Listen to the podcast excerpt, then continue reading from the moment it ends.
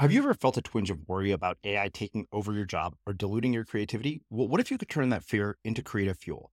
We've just published an amazing new ebook called The Four Keys to Success in an AI World. And this is more than just a guide, it's a deep exploration into the human skills that AI can't touch, the skills that are essential for standing out and thriving, no matter how much technology evolves. We're talking about real differentiators here like creativity, emotional intelligence, critical thinking, and much more. Inside, you'll find actionable insights and strategies to develop these skills, whether you're a creative person, a business person, or just simply someone who loves personal development. This isn't a story about tech taking over, it's a story of human creativity thriving alongside AI. Picture this AI as your creative co pilot, not just as a tool, but a collaborator that enhances your unique human skills. The Four Keys ebook will show you exactly how to do that and view AI in a new way that empowers you instead of overshadows you. Transform your creative potential today. Head over to unmistakablecreative.com slash four keys. Use the number four, K E Y S. That's unmistakablecreative.com slash four keys and download your free copy. I truly do believe that this is both the very best time in the history of the universe, as far as we can tell, at least the history of this world, to make something because um, the tools for creation have never been more easily gotten. They've been never been cheaper. They've never been better. They've never been as diverse, and uh, they truly are um, um, make things more accessible. So if you want to make something that has sort of been made already, like in terms of like a, like a book, a movie, a song, some of the the tools to do that are just about free and um, which means almost anybody in the world can get their hands on it. So, and and all, and many of these things in previous generations were prohibitively expensive and and really relegated to the to the elites. But now, you can make a book that looks as good as a book that the hottest bestseller author can make, and you can distribute it. It costs very very little to do. So that's and then and then the new things that we're making that have been as well worn, like you know web apps or um, websites and things like that, are also uh, easy, much easier than than before. And even making hardware things, there's more and more tools. So so it's it's it really is the best time in terms of tools. And then the second bit of that convergence is is that we're at a moment right now where in terms of what's ahead of us, it's um, it's a very rapidly expanding opening that um, we're on the cusp of all these very transformative uh, technologies and trends that will produce more stuff and opportunities in the next 50 years than, and then in the past 50 years, as much as that's hard to believe. I'm Srini Rao, and this is the Unmistakable Creative Podcast, where you get a window into the stories and insights of the most innovative and creative minds who've started movements, built thriving businesses, written best selling books, and created insanely interesting art. For more, check out our 500 episode archive at unmistakablecreative.com. Hey, I'm Ryan Reynolds. Recently, I asked Mint Mobile's legal team if big wireless companies are allowed to raise prices due to inflation. They said yes. And then when I asked if raising prices technically violates those onerous two year contracts, they said, What the f are you talking about, you insane Hollywood ass? So to recap, we're cutting the price of Mint Unlimited from $30 a month to just $15 a month. Give it a try at mintmobile.com slash switch. $45 up front for three months plus taxes and fees. Promoting for new customers for limited time. Unlimited more than 40 gigabytes per month. Slows. Full terms at mintmobile.com. I'm Sandra, and I'm just the professional your small business was looking for. But you didn't hire me because you didn't use LinkedIn jobs. LinkedIn has professionals you can't find anywhere else, including those who aren't actively looking for a new job, but might be open to the perfect role, like me. In a given month, over 70% of LinkedIn users don't visit other leading job sites. So if you're not looking on LinkedIn, you'll miss out on great candidates like Sandra. Start hiring professionals like a professional. Post your free job on linkedin.com/people today. A lot can happen in the next 3 years. Like a chatbot may be your new best friend. But what won't change? Needing health insurance. United Healthcare tri-term medical plans are available for these changing times Underwritten by Golden Rule Insurance Company, they offer budget-friendly, flexible coverage for people who are in between jobs or missed open enrollment. The plans last nearly three years in some states, with access to a nationwide network of doctors and hospitals. So for whatever tomorrow brings, United Healthcare Tri-Term Medical Plans may be for you. Learn more at uh1.com. Hey, it's Ryan Reynolds, and I'm here with Keith, co star of my upcoming film, If, only in theaters, May 17th. Do you want to tell people the big news? All right, I'll do it. Sign up now and you'll get unlimited for $15 a month in six months of Paramount Plus Essential Plan on us. Mintmobile.com slash switch. Upfront payment of $45 equivalent to $15 per month. Unlimited over 40 gigabytes per month. Face lower speeds. Videos at 480p. Active Mint customers by 531.24 get six months of Paramount Plus Essential Plan. Auto renews after six months. Offer ends May 31st, 2024. Separate Paramount Plus registration required. Terms and conditions apply if rated PG. Burrow's furniture is built for the way you live. From ensuring easy assembly and disassembly to honoring highly requested new colors for their award-winning seating, they always have their customers in mind. Their modular seating is made out of durable materials to last and grow with you. And with Burrow, you always get fast, free shipping. Get up to 60% off during Burrow's Memorial Day sale at burrow.com slash ACAST. That's burrow.com slash ACAST. burrow.com slash ACAST. As creators, we're always on the move. Whether it's a live podcast event, a pop up shop, or a workshop, we're constantly interacting with community, and that's where Tap to Pay on iPhone and Stripe comes in. Imagine this you're at a live event, a listener loves your merch, or a participant wants to sign up for your course on the spot. With Tap to Pay on iPhone and Stripe, you can accept their payments right there and then, right from your iPhone, so there's no extra hardware or no delays. Total game changer. It's not just for creators, any business owner can do this. It's about making transactions smoother and much more personal, growing your business in your way. We've been using Stripe for our products and courses for a long time, and now with Tap to Pay on iPhone, you can take your business to the next level too. So visit stripe.com slash tap iPhone to learn more. Remember, folks, with Tap to Pay on iPhone and Stripe, your business is always at your fingertips.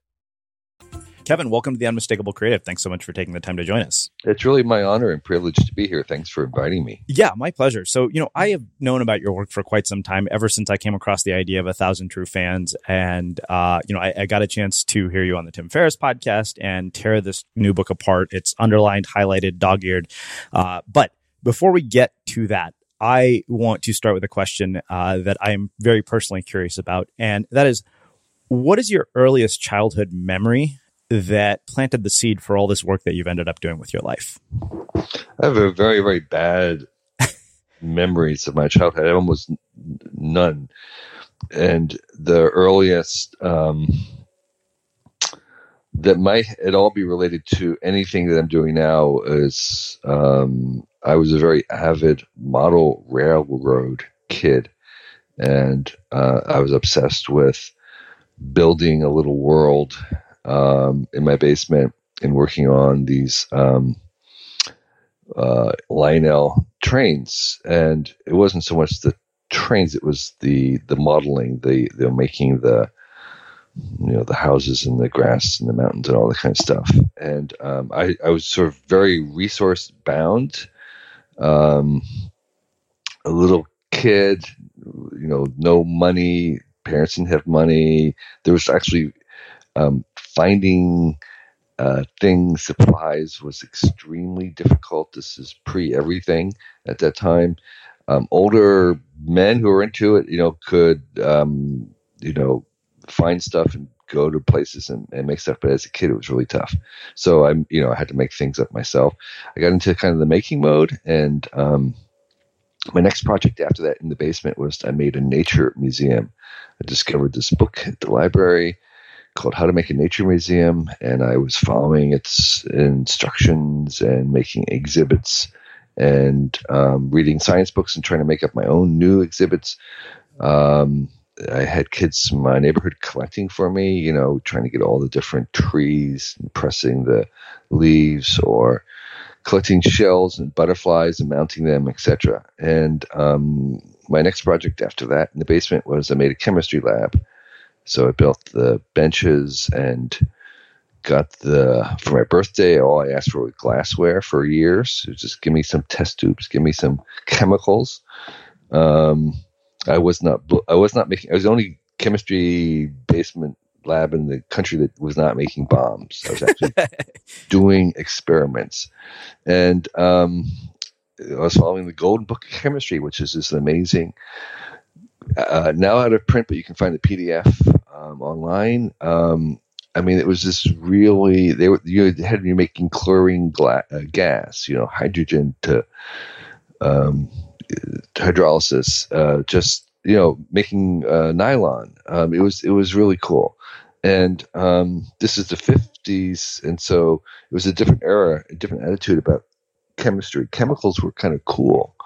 I grew up in northern New Jersey, where it was the chemical uh, chemical industrial complex of the world. So in the same way that Silicon Valley is cool to code, back then it was cool to be a chemist, and um, uh, you know people were very. Um, I would get chemicals from um, people who worked at Merck and other places and ask them to to give me a jar of you know something poisonous or hard to get, and they would do it.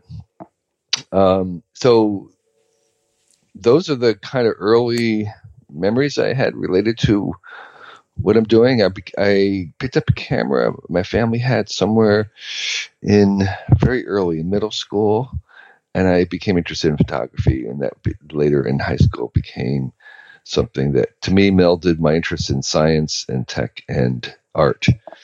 Um, so I was I remember trying to take pictures of squirrels from uh, we lived. I was in the third story of a house. I mean, there was a big tree, and I was trying to take squirrels, and you get these prints back, little brownie prints, and the squirrel would be like the size of a period, and because they were so far away, and you realized that nature photography, you had to get like really, really close and be really, really patient.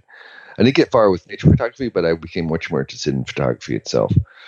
So um, it was I was a kid that made stuff, a lot of stuff, and um, I read a lot, uh, read a lot of science books that I could, uh, and I read a lot of science fiction. So it was definitely kind of nerdy maker, um, but I was also interested in art, so I did a lot of painting and uh, making art stuff as well.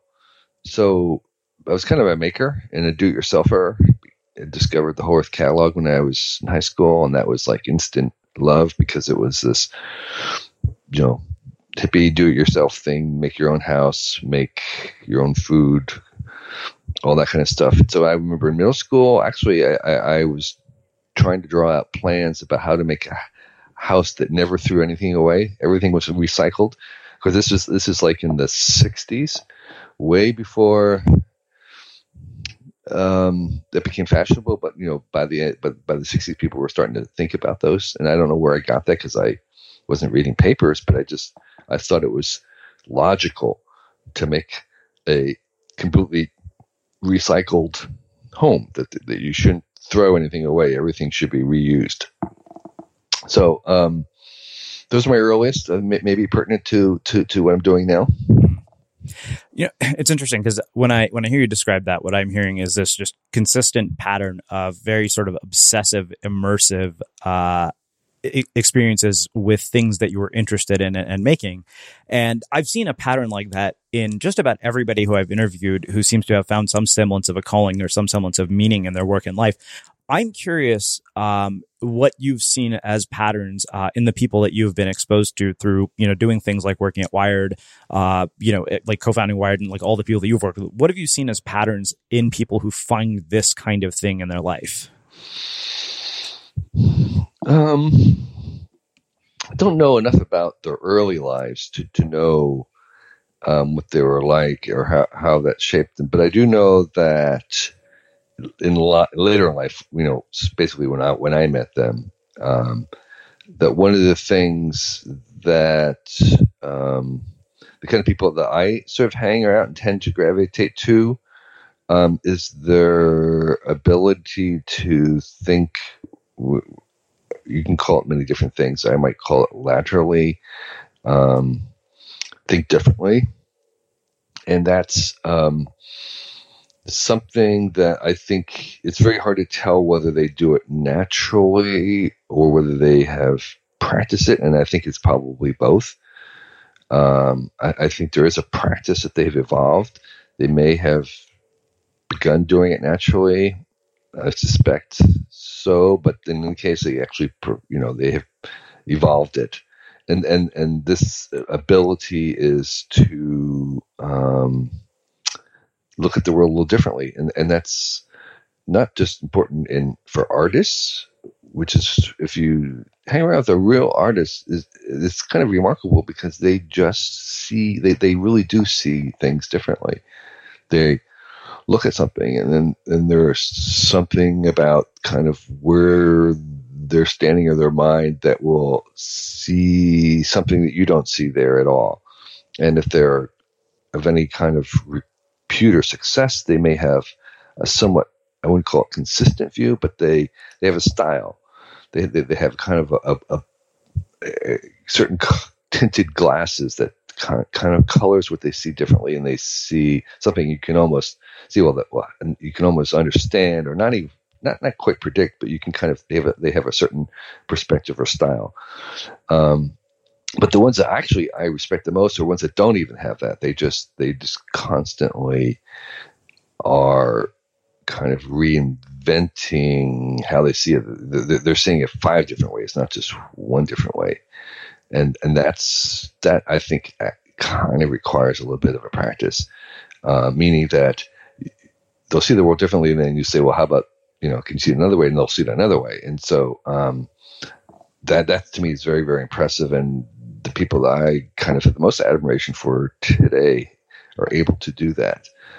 Um, so it's this idea of um, cultivating a different way of looking at the world or seeing the world and understanding the world, the kind of questions you ask. Um, and the it's always surprising and fun to be around because you never know what they're going to say. Um, you know, I mean, they'll they'll they'll do something very conventional. They'll have a different idea about it, and it's like that's interesting. So I, I enjoy being around people like that. Mm. What did uh, being a photographer teach you about seeing the world differently, and how did that apply to the work that you ended up uh, doing at Wired? So that's yeah. Um, uh, the, the, the kind of one trite way of saying is is that photography forced me out and forced me to look around to to to to, to see, and I often take my camera with me as a crutch, basically, as a as a device that will force me to look, because otherwise, I'm not looking really hard. And if I have a camera, then I'm kind of reminded or or, or propelled to to kind of look. And um, so I, I so, so, that's one thing was was this was a kind of like an excuse, but as a focus to pay attention to things. And I would, you know, I would go way out of my way to look at something or find something or, or inspect something or, or spend many hours on it because I was with the excuse, with the, with the reason that I was trying to photograph and getting it just right. And so that would, it would force me to, to be patient, to, to pursue, to, to, um, go all the way, to go far. And so that alone was was worth the was worth the hobby. But there's another angle, which is this that I think very visually, and I don't. I mean, it's probably assisted by photography. I might I could have done that with painting, but I, I do. Even now, like when I'm writing, I basically try to describe something I see visually.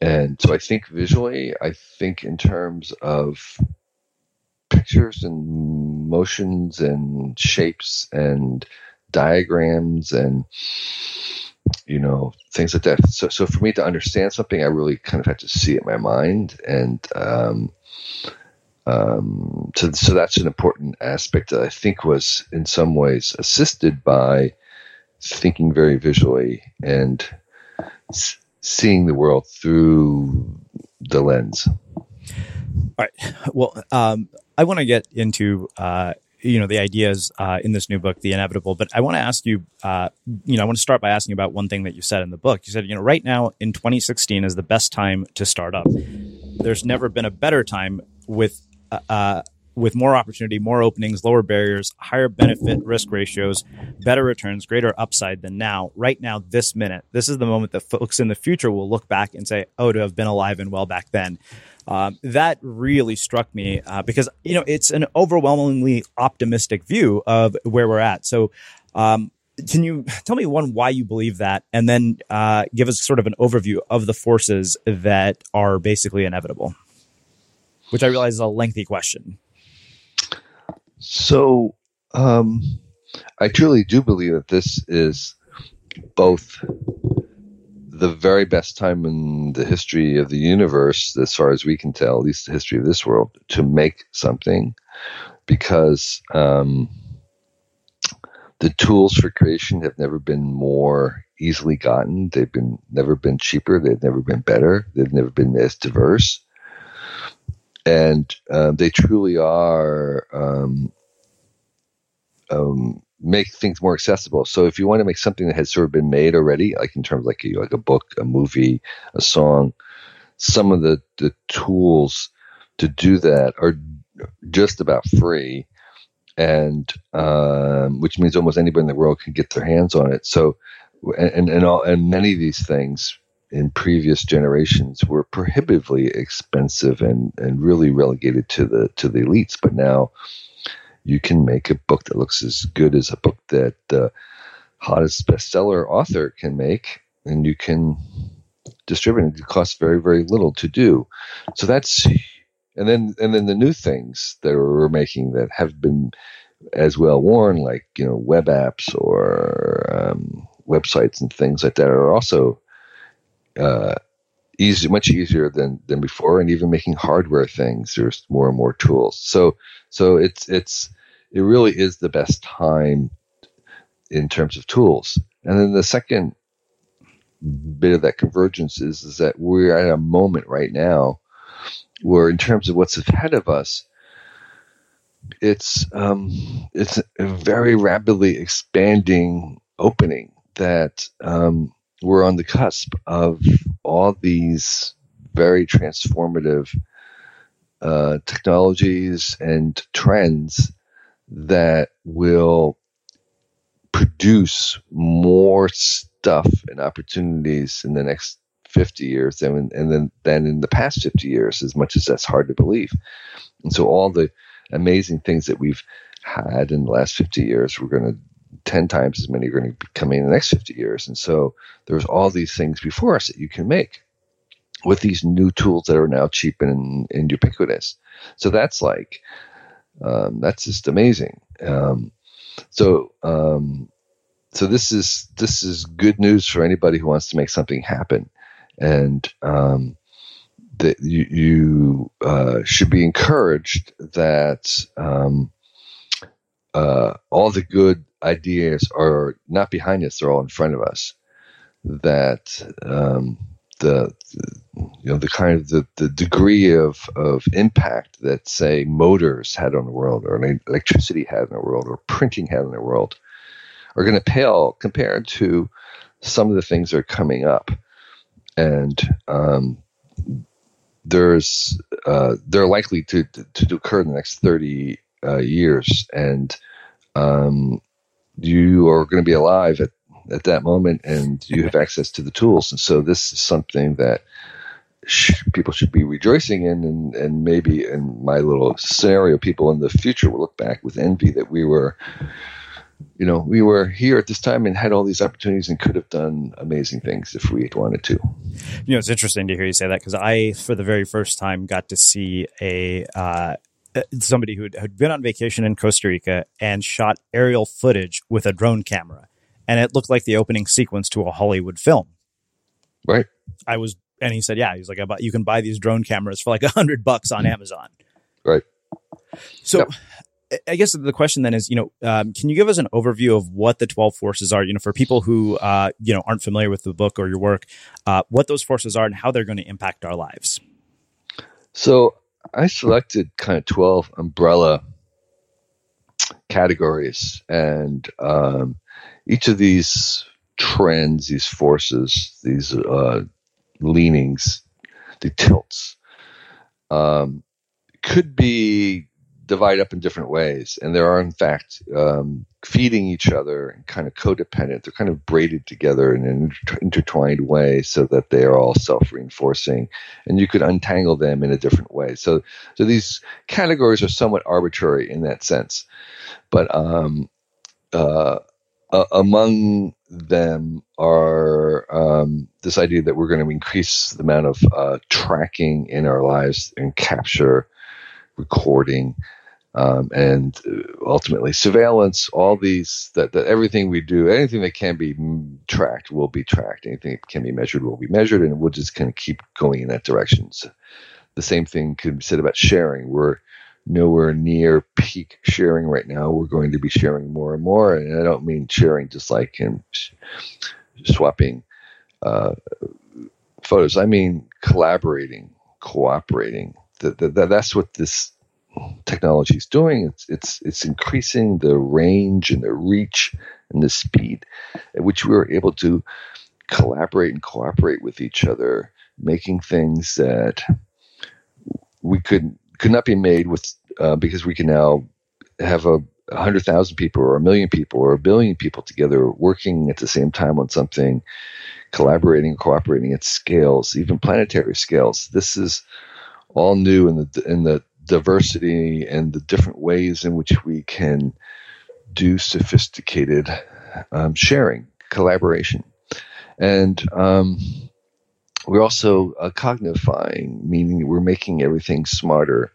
We're making some very inert things more lifelike. We're making dumb things smarter. We're making smart things very smart.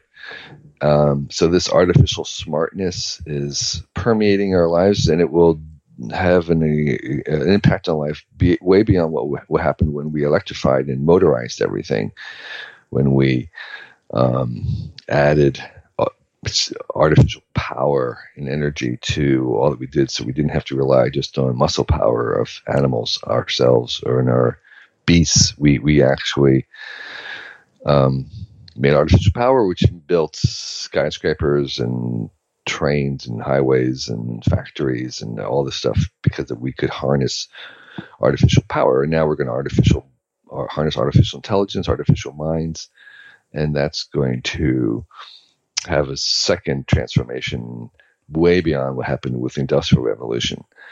And um, so the fact that things are going to be made smarter and smarter every year is inevitable.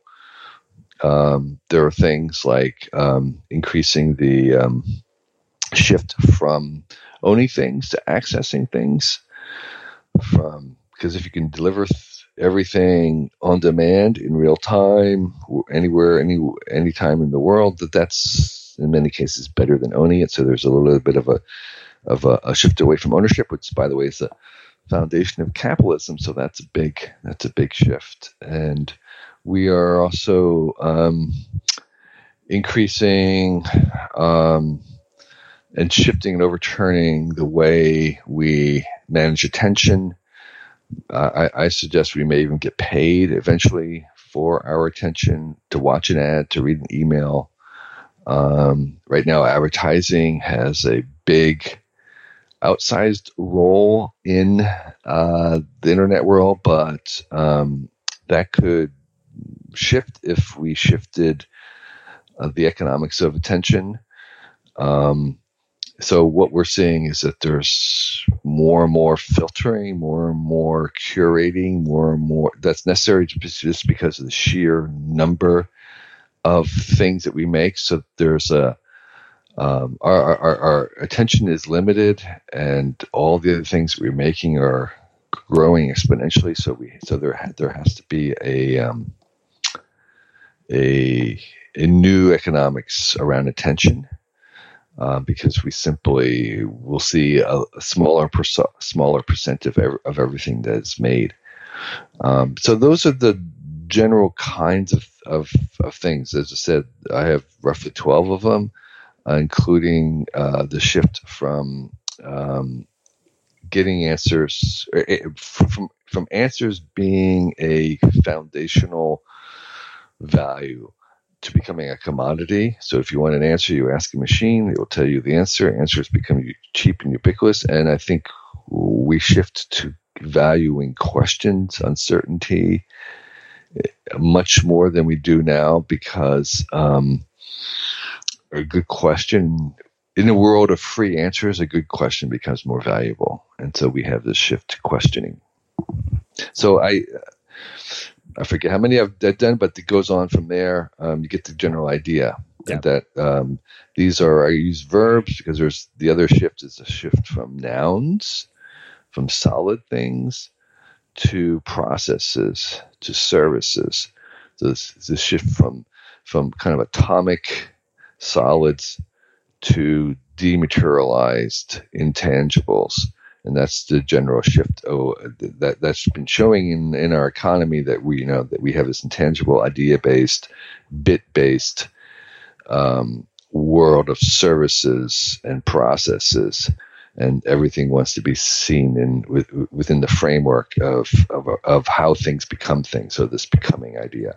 Hmm. that's the um, and so all the all the trends are, are, are verbs or gerunds or present participles. They're they're they're, they're general ongoing movements so, what are the implications of all of this for our social relationships and human behavior uh, as we see all of these advances happening?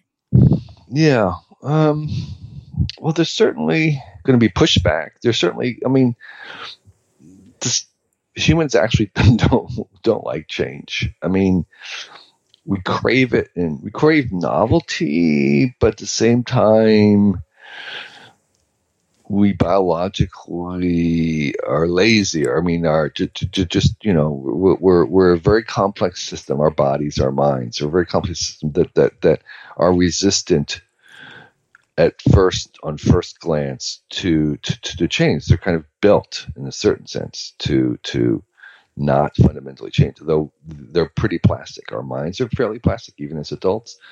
Uh, our bodies can can learn, but but but it requires energy. So so there is kind of a resistance, a built-in resistance to change that, that has to be overcome. So there will be, so a lot of this stuff is going to require new habits. I, I call it techno literacy, where they're just um, we're going to become perpetual newbies, always having to learn new stuff, and that is a little bit of exhausting.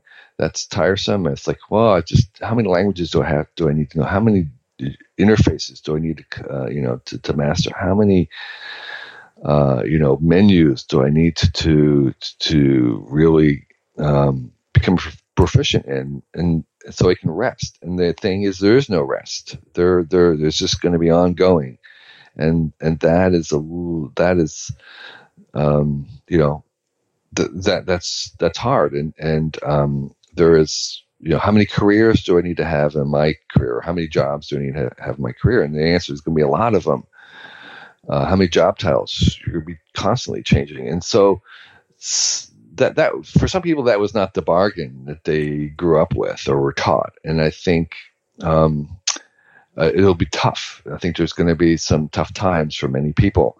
But i firmly believe that people are capable of change and they need they'll need help. I think that's why the government's here. I think the government is there. I'm, I'm a big believer in um, the role in of uh, a communal communal action, which is what we call the government socialism. That's what government is. Government is socialistic by by definition, and so um, I think that um, we can, with help, um, move people if they're willing. To this new era where, where, where lifelong learning becomes the, the major skill that you want. It doesn't, you know, it doesn't really matter kind of what language you learn as long as you can learn languages. It doesn't really matter um, what gestures or interface you learn as long as you can learn new ones. And so um, that meta skill, the meta skill of critical thinking, which becomes more important when we move into this era where authorities don't have as much weight where you have to assemble your own truth on the screen rather than from the authorities of authors and books.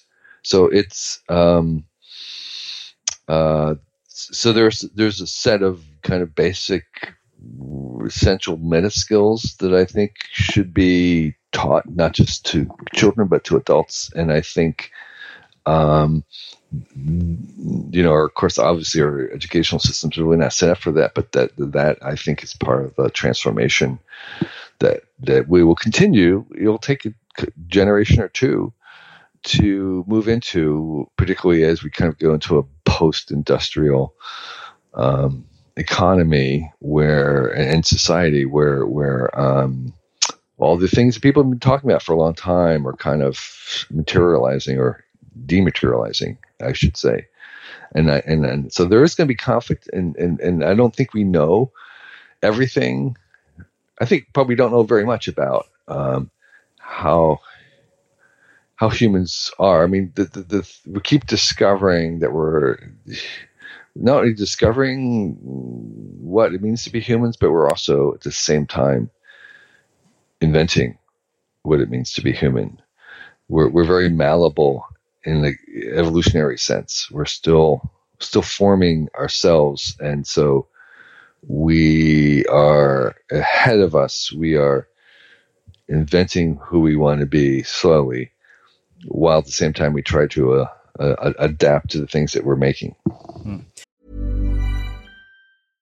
Hey, I'm Ryan Reynolds. At Mint Mobile, we like to do the opposite of what Big Wireless does. They charge you a lot, we charge you a little. So naturally, when they announced they'd be raising their prices due to inflation, we decided to deflate our prices due to not hating you. That's right. We're cutting the price of Mint Unlimited from $30 a month to just $15 a month. Give it a try at mintmobile.com slash switch. $45 upfront for three months plus taxes and fees. Promote for new customers for limited time. Unlimited more than 40 gigabytes per month. Slows. Full terms at mintmobile.com. Everyone knows therapy is great for solving problems. But getting therapy has its own problems too. Like finding the right therapist, fitting into their schedule, and of course, the cost. Well, BetterHelp can solve those problems. It's totally online and built around your schedule. It's surprisingly affordable too. Connect with a credentialed therapist by phone, video, or online chat, all from the comfort of your home. Visit betterhelp.com to learn more and save 10% on your first month. That's BetterHelp H E L P. Burrow's Furniture is built for the way you live. From ensuring easy assembly and disassembly to honoring highly requested new colors for their award winning seating, they always have their customers in mind. Their modular seating is made out of durable materials to last and grow with you. And with Burrow, you always get fast, free shipping. Get up to 60% off during Burrow's Memorial Day sale at burrow.com slash ACAST. That's burrow.com slash ACAST. burrow.com slash ACAST. Hey there, it's Michelle Norris. I'm host of a podcast called Your Mama's Kitchen. When I travel, I'm usually looking for a way to find a taste of home when I'm not at home. And one of the things I love to do when I am at home is entertain. And Airbnb allows me to do that. When I was in California recently, I rented a house that had a great kitchen. And when we were sitting around the table, we we're all thinking, we're in someone else's house. Someone could be in all of our homes as well. If you have a home, but you're not always at home, you have an Airbnb. Your home might be worth more than you think. Find out how much at airbnb.com/slash host. Life is full of awesome what ifs, and some not so much, like unexpected medical costs. That's why United Healthcare provides Health Protector Guard fixed indemnity insurance plans to supplement your primary plan and help manage out of pocket costs. Learn more at uh1.com.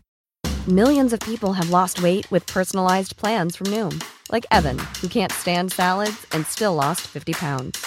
Salads, generally, for most people, are the easy button, right? For me, that wasn't an option. I never really was a salad guy. That's just not who I am. But Noom worked for me. Get your personalized plan today at Noom.com. Real Noom user compensated to provide their story. In four weeks, the typical Noom user can expect to lose one to two pounds per week. Individual results may vary. So you brought up two things. Uh, you mentioned both jobs and education, two things that I uh, knew I wanted to ask you about. The first was around jobs, and you know I heard uh, Chris Sacca on this Q and A uh, podcast that Tim did with him kind of have almost a dystopian view of the future where we're going to have the 1% and everybody else is going to be driving their Ubers and serving them lattes. Uh, and you also mentioned that we're going to have multiple jobs and job titles throughout the course of our lifetime. So, I mean, what is, what is that going to look like, uh, based on kind of where we're headed and, and the trends that you've kind of seen? Like, uh, you know, I, I know that there are so many jobs even today that didn't exist, you know, even 10 years ago. Yeah. Um, I, I, I, I, I think some of what Chris was saying, I think there is an element of truth to that in the sense that um, when we look at the kinds of jobs that can be given to um, the bots, whether AI robots, in the next 30 years, um, the way I would describe it is any any kind of a role or task that can be defined in terms of uh, efficiency will be a job that we give to the bots.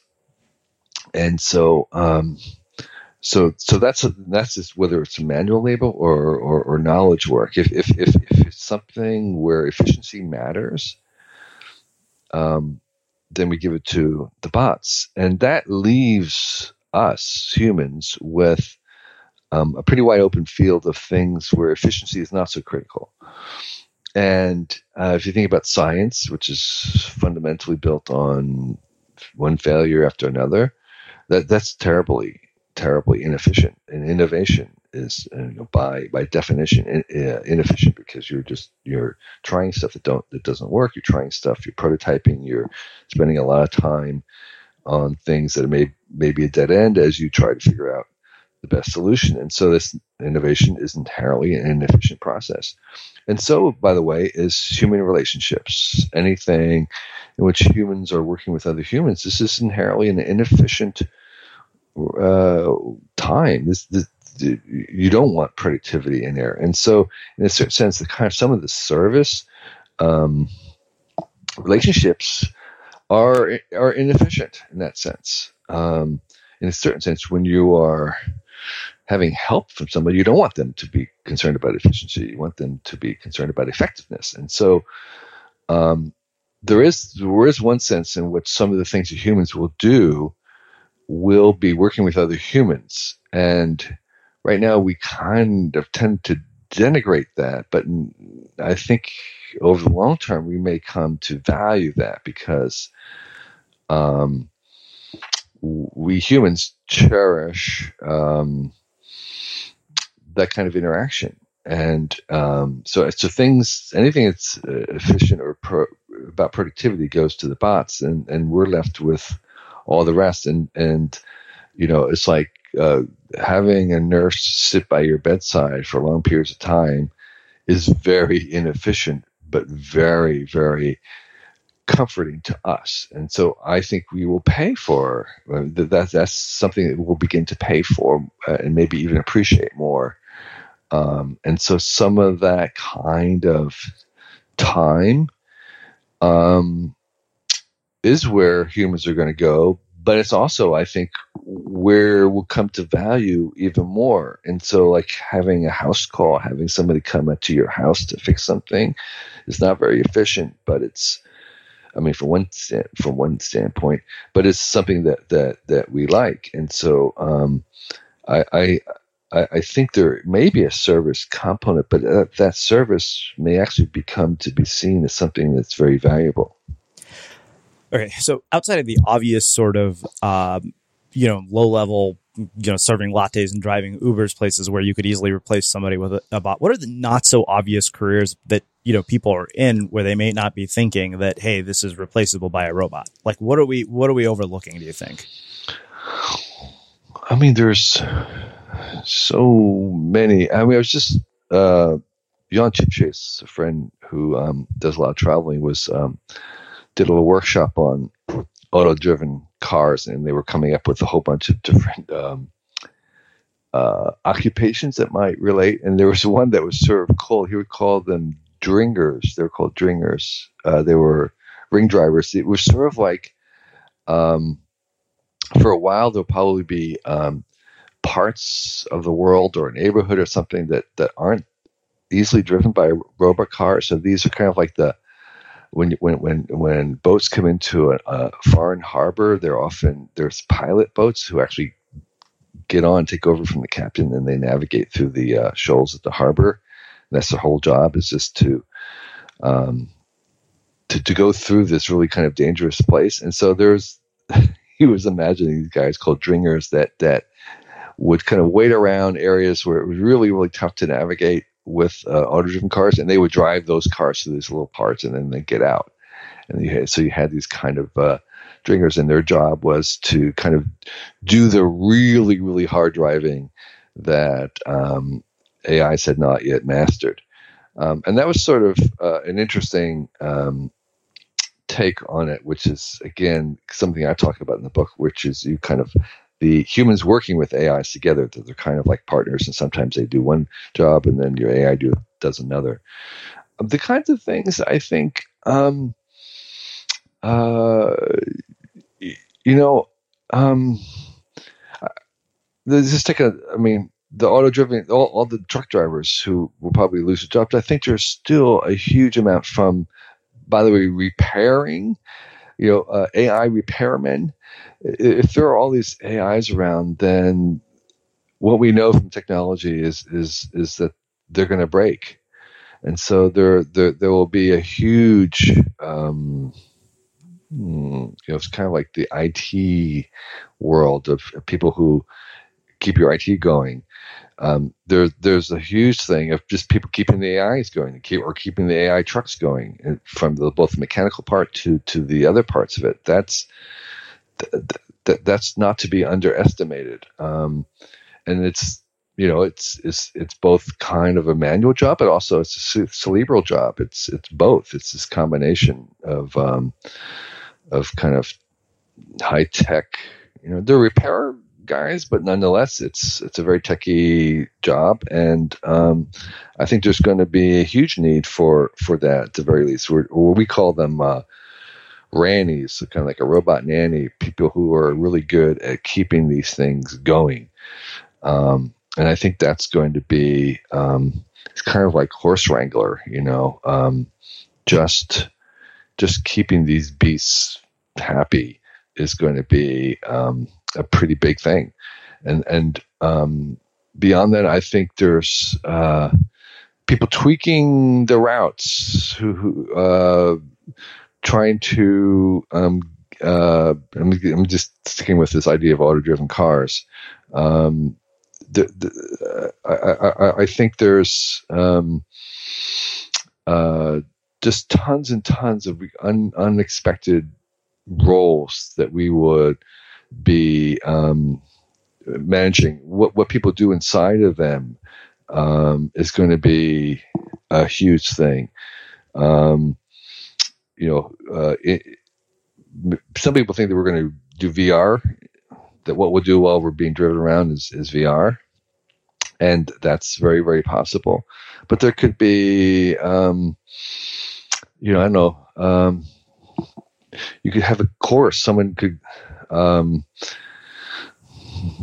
get in and and teach or maybe there's parties. I don't i it's hard to imagine. I i, I think there's no i'm not really worried at all about the new jobs that will come up. It's I, I, I think we'll be surprised. And i think we'll be surprised by how many new types of careers and roles and tests that are going to come up they'll be as weird to us as a web designer was to a farmer 150 years ago. Because you tell them, hey, you're going to lose all your farming jobs. 70% of Americans were farmers. You're all going to get pink slips. And they said, what are you going to do? He says, you're going to be a web designer. You're going to be a mortgage, mortgage broker. You're going to be a yoga teacher.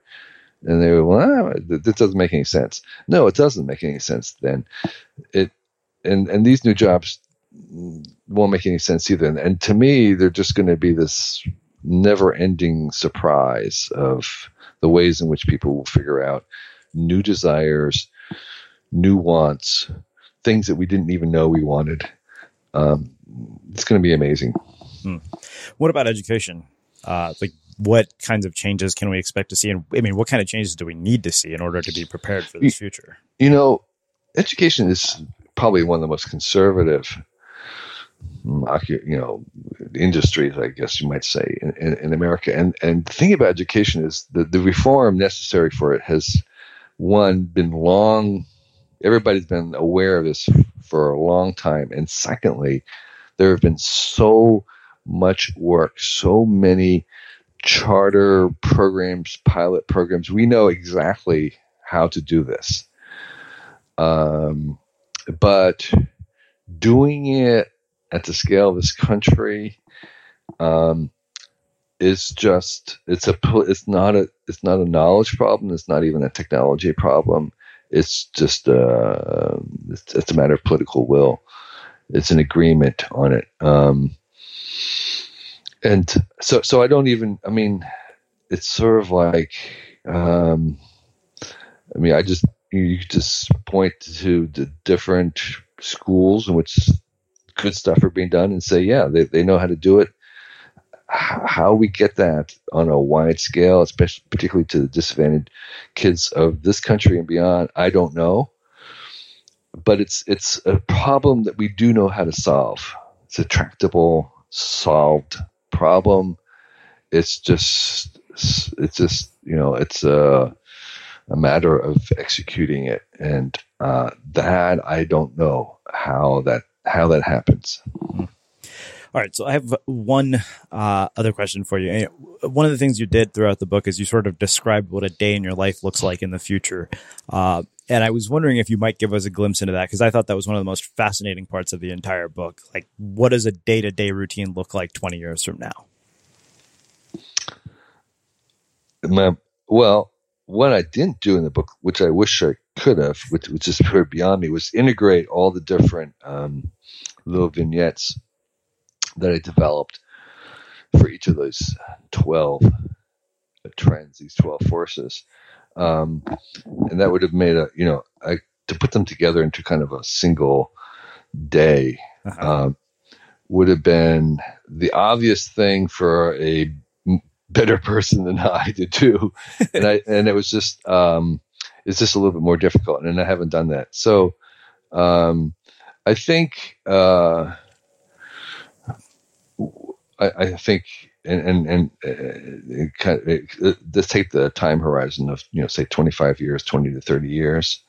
Um, uh, the, the, the most obvious thing difference I think will be the degree to which AI has permeated our lives, even though uh, most of it won't be visible.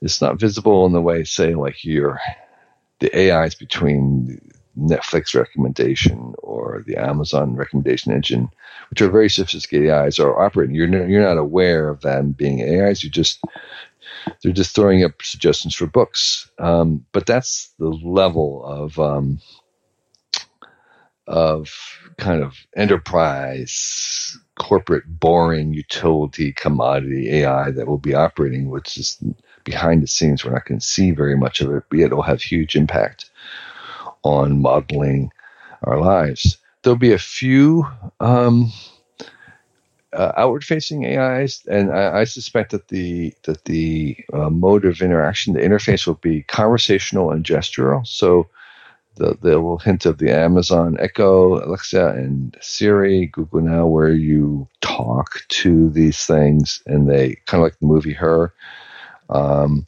where there is um, where you're having a conversation with them and um, that conversation will, I think, deepen over time and become very complex for, for many people.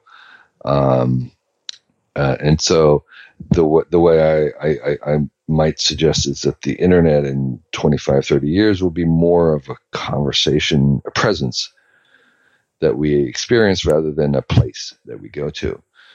Um, there's just it's just this kind of all ongoing presence that we are that is um, kind of like a GPS for our life. So imagine you know how you go down a road with GPS and you you may know somewhat of a route and you make a you, you, disobey the instructions you kind of cut earlier or you make a mistake whatever it is and the gps is you know very ready with an alternative route.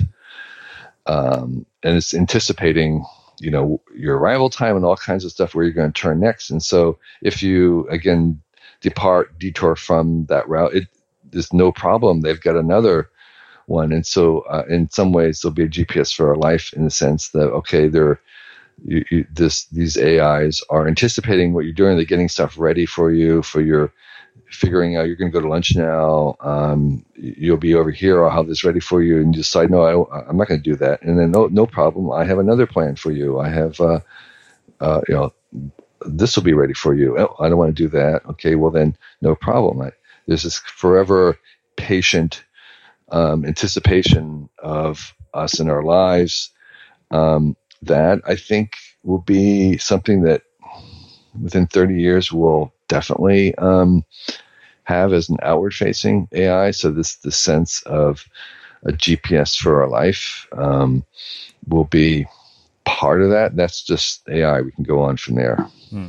Okay, so one other one uh, I was curious about. I know you you did a, a, nice vignette on the tracking, which I just found fascinating. I thought, wow, that would fundamentally change my eating habits because you mentioned this idea of popping a pill, which would have your vital signs throughout the day. I was wondering if you could just tell us a little bit about that, and we'll wrap things up. Yeah. Um, so the idea there is um, if you um, um, kind of extrapolate the, the degree to which we're self-tracking, friends are tracking, companies track, government track, we're, we're going to really be totally tracked. And by the way, VR is a totally tracked world. All your emotions are captured and theoretically can be can be tracked and kept and archived and processed. But um, in the health realm, there's there's great uh, advantages to being tracked, and one of the proposals, one of the you know one of the scenarios is is is where um, you have a little pill making machine. Uh, they sometimes they call it the 3D pill printer or something. But but it, it's it's taking a bunch of different supplements or medicines that you may be prescribed to take, and um, they're in kind of bulk form of some sort.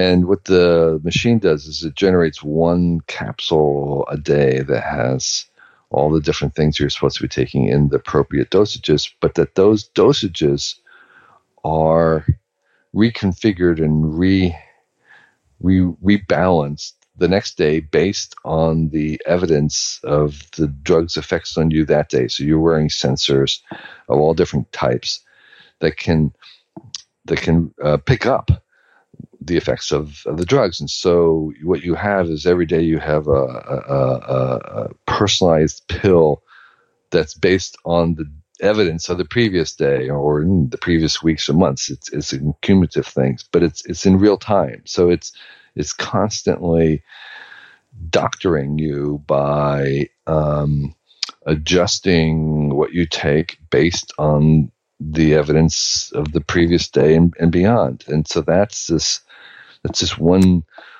way we have personalized medicine, which is sort of the the hope of, of a lot of this tracking is is that your normal and the way you get sick is unique.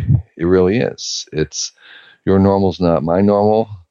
You know, all these normals values change by day, by the season, by the time of our life, and with your own genetics and whatnot. Um, what you really you really do want to have very very personalized therapeutics, personalized attention, and the hope of tracking all this stuff, getting a baseline for many years, tracking it in real time, tracking many variables at once allows us to do that. And that's one of the promises of the quantified self is that you could have personalized uh, medical therapy. Do you uh, think that uh, we're going towards a place where we're going to be able to prolong human life significantly? And if so, how does that fundamentally change the meaning of what it means to be human at that point?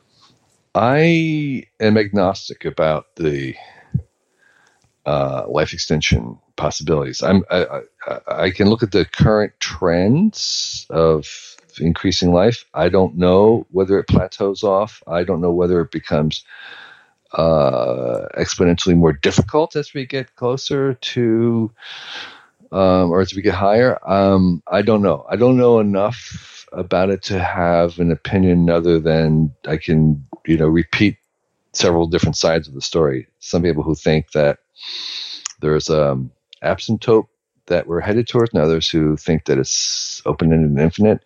And then, of course, then this the question is at what speed. Um, the my book deals with a 20, 20 to thirty year horizon, and so beyond that, it's like I have no idea. But within a 20 to 30 horizon, I think we will extend life some more years, but I don't think we're going to substantially extend it. But I could be wrong because I, I, I, don't really know. Well, this has been really, really fascinating. So I have one last question, which is how we finish all our interviews at the unmistakable creative. What do you think it is that makes somebody or something unmistakable? Unmistakable. Hmm.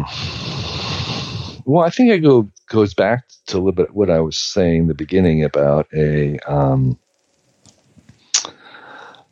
uh, this ability, this tendency to see things differently. I mean, I, I, I think every person on the planet, uh, past and future, past, present, and future, has a slightly different mix of talents, just like our faces are are different, and um, that's um, what we use technology for. That, that there are part of part part of what technology is about is to um, in, invent different ways that that mix of talents can be expressed and shared.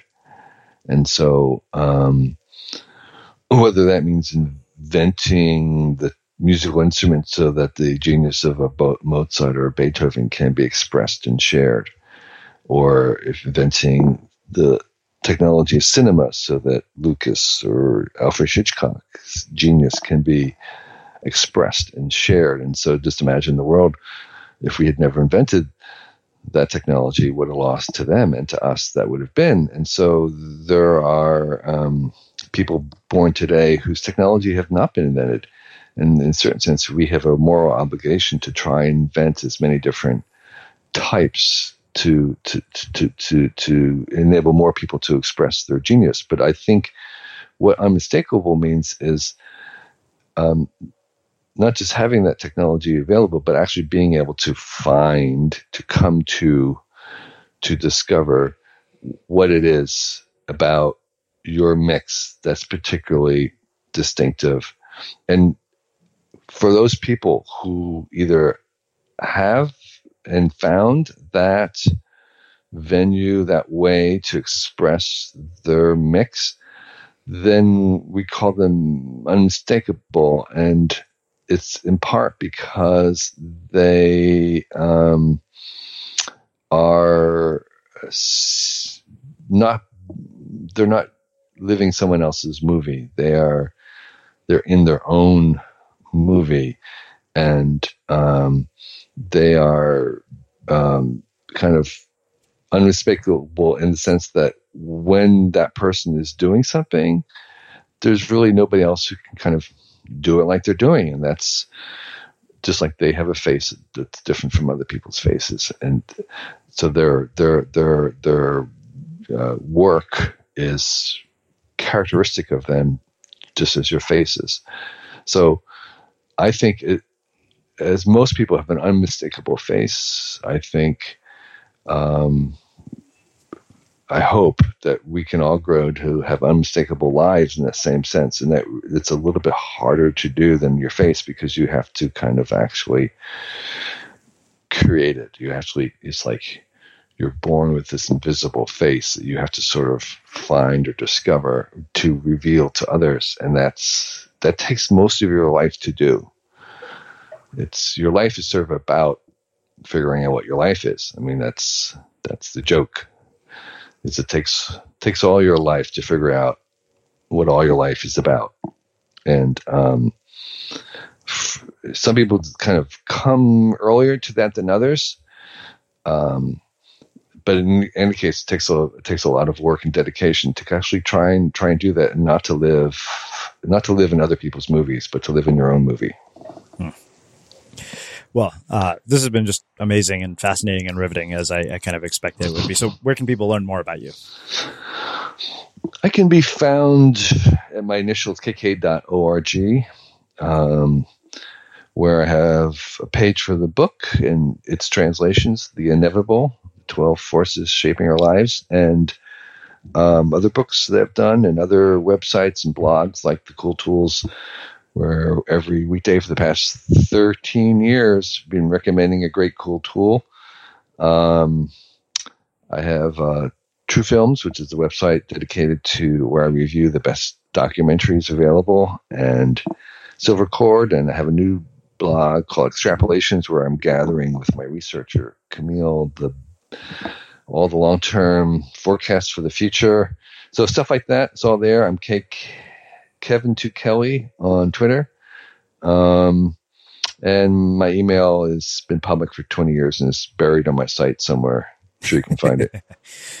awesome. Well, I really, really appreciate you taking the time to join us and uh, share all of this with our listeners. This has been just awesome. Great. Thanks for inviting me. I really appreciate it. Yeah. And for everybody listening, we will wrap the show with that. Thank you for listening to this episode of the Unmistakable Creative Podcast. While you were listening, were there any moments you found fascinating, inspiring, instructive, maybe even heartwarming? Can you think of anyone, a friend or a family member who would appreciate this moment? If so, take a second and share today's episode with that one person because good ideas and messages are meant to be shared.